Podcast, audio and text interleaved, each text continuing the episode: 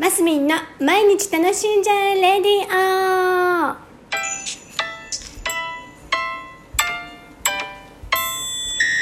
おはようございます。2021年7月30日金曜日マスミンです。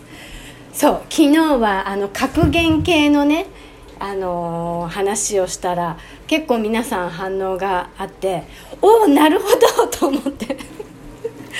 もう柔軟に対応していきますよ。格言とかね心に響く言葉とか、まあ、それ系私も大好きなのでそういうのをちょっと調べて意識的に上げていくようにしようかな。毎日マスミンの毎日楽しんじゃええ毎回じゃないですよ。毎日あのやっぱ自分のことも話したいしいろいろもうそれだけにするってことはせず、えーそういうことをあのちょくちょく織り込みながら自分もねそうやって勉強にもなりますししていこうかな。昨日は心が変われば、えー行動が変わる行動が変わると習慣が変わる習慣が変わると、えー人格が変わる人格が変わると運命が変わるみたいなあのやっぱり何事も自分の意識が大事っていうねあの素晴らしい言葉。あのあの言葉もでも似たような言葉が実はたくさんあるんですよね。マザー・テレサさんも似たような感じのことを言ってたりえーとね、他のなんか学者さんももうちょっと付け加えた感じで言ってたりとかっていうのがあるんですよなのでもうちょっとそういうのを広げながら自分もデータを蓄積してしていきつつ調べながらねあでこう思ったああ思ったってああこうすればいいのかなみたいなね今後の自分の人生をさらにキラキラ輝かすべくなんかねやっぱり自分で向上心がないといけないと思うのでそういう感じで。あの意識的に取り入れるようにしていこうと思います。今日は調べてません。あの宣言。宣言。そういう感じにマスミンの楽しんじゃえレディオの方はラジオの方はそういうのを織り込みながら自分も勉強しながらこんなのと見つけましたみたいな感じでねご報告していきたいなと思うんですよ、えー例えばオードリー・ヘップバーンさんとかね例えばシャネルのね創業者の方とかもなんかいっぱいいい言葉残してるでしょ？マドンナとかさもうなんかそういうなんかすごいね偉人の方たちのなんか重き重き言葉はやっぱりこう心して生活していざという時になんか心がくじけそうになった時とかいやもうひと踏ん張りみたいな時にその言葉を思い出すとか、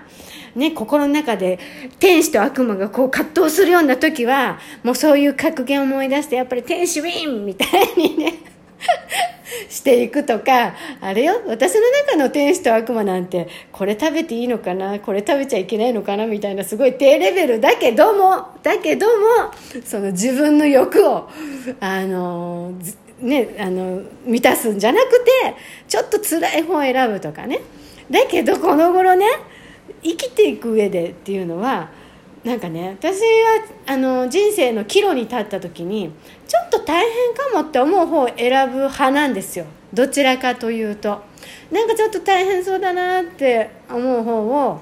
選ぶ派なんです。でそこに楽しみを見出していく派なんですよ。だけど近年はもう自分が心躍る方に楽しいさっていう方に行く方が